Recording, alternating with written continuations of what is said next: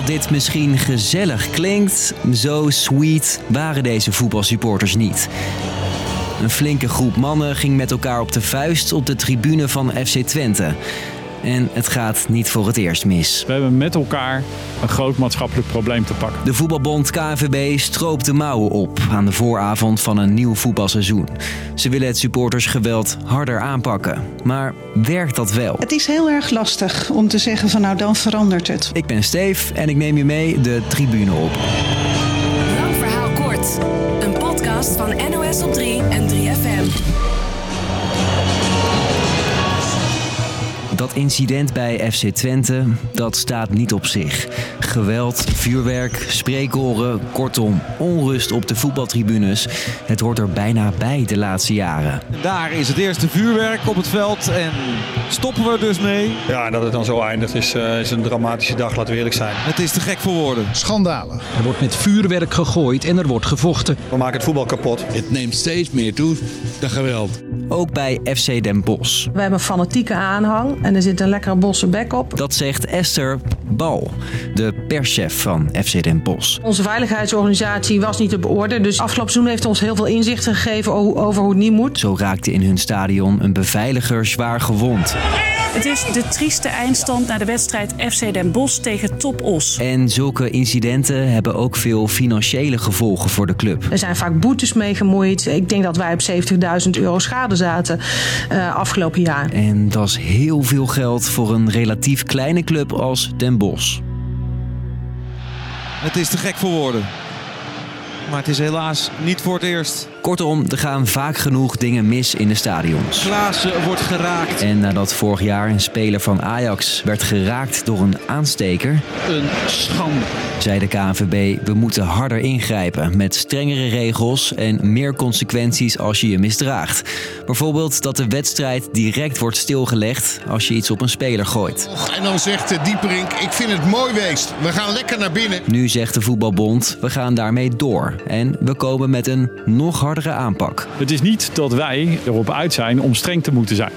Maar soms is het nodig. De KNVB heeft een aantal plannen. Bijvoorbeeld aan supporters duidelijker maken wat de straffen zijn. Dat is op zich allemaal niet nieuw. Maar ja, iedereen roept altijd een harde aanpak. Dat zegt Marjan Olvers, hoogleraar sport en recht. En zij onderzoekt dit soort maatregelen in het voetbal. Toch komen er ook betere technologieën in stadions. Bijvoorbeeld supersonische camera's, zodat supporters eruit gepikt kunnen worden. Bijvoorbeeld iemand die een spreekkoor uit, dat die er direct uitgefilterd kan worden. Bijvoorbeeld omdat de audio herkenbaar is en te koppelen is aan een persoon. Oké, een hardere aanpak, allerlei nieuwe technische snufjes. Blijft het dit seizoen dan wat rustiger op de tribunes? Er zijn best wel veel haken en ogen daaraan. Je hoort Olvers weer. Aan de ene kant, iedereen doet echt eh, ontzettend zijn best om dit in te dammen. Aan de andere kant zijn er altijd eh, notoire overlastplegers en eh, mensen die het voor de anderen verpesten. En het is heel lastig om die maatregelen daarop te leggen. Wat ook lastig is, heel veel verschillende mensen en instanties betrokken bij die aanpak. Van eh, club, openbaar ministerie, KNVB, burgemeester, noem het allemaal maar op. En die hebben allemaal hun eigen rollen, taken, verantwoordelijkheden, maar ook eigen bevoegdheden.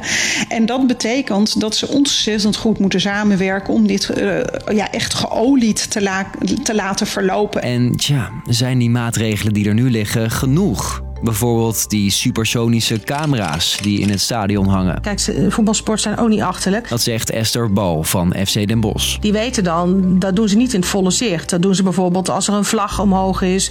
En dan steken ze dat van tevoren af. En ze gaan met de rug er naartoe staan. Er staan wat mensen omheen. Hè. Het is niet zo dat ze allemaal netjes op een stoeltje zitten. Ja, en dan eh, kun je dus niet altijd per se zeggen... nou, jij hebt gegooid. Waardoor de club ook niemand kan straffen. En daar is wel de cultuur van dat ze elkaar niet gaan verlinken. Volgens Esther kan de aanpak van de Voor bepaalde soort fans werken. Als iedereen en alles meewerkt en het goed doet. Maar verder wil FC Den Bosch geweld vooral voorkomen. Door met fans in gesprek te gaan. Mensen die eh, eh, bijvoorbeeld gevoelig zijn voor groepsdruk. Ja, daar kun je wel wat mee. Je kunt ook iets met alcohol- en drugsproblematiek. Of mensen die even niet zo lekker in hun vel zitten... omdat ze allerlei privé-situaties hebben. Maar het is wel belangrijk dat niet alle emoties uit het voetbal verdwijnen, zegt ze. Nee, dan kun je beter naar het theater gaan in plaats van het voetbalstadion. Dus, lang verhaal kort. Dat supporters zich misdragen in voetbalstadions, dat is eerder regel dan uitzondering. Daarom wil de KNVB harder gaan straffen. Maar of dit echt nut heeft, dat is lastig te zeggen. Nieuwe technologieën zoals slimme camera's hebben bijvoorbeeld ook nadelen. Clubs zoals Den Bosch proberen het supportersgeweld ondertussen ook op andere, zachtere manieren aan te pakken. Nou, dan staak ik nu deze podcast en dan schieten we morgen gewoon weer een nieuwe podcast-app in. Tot dan!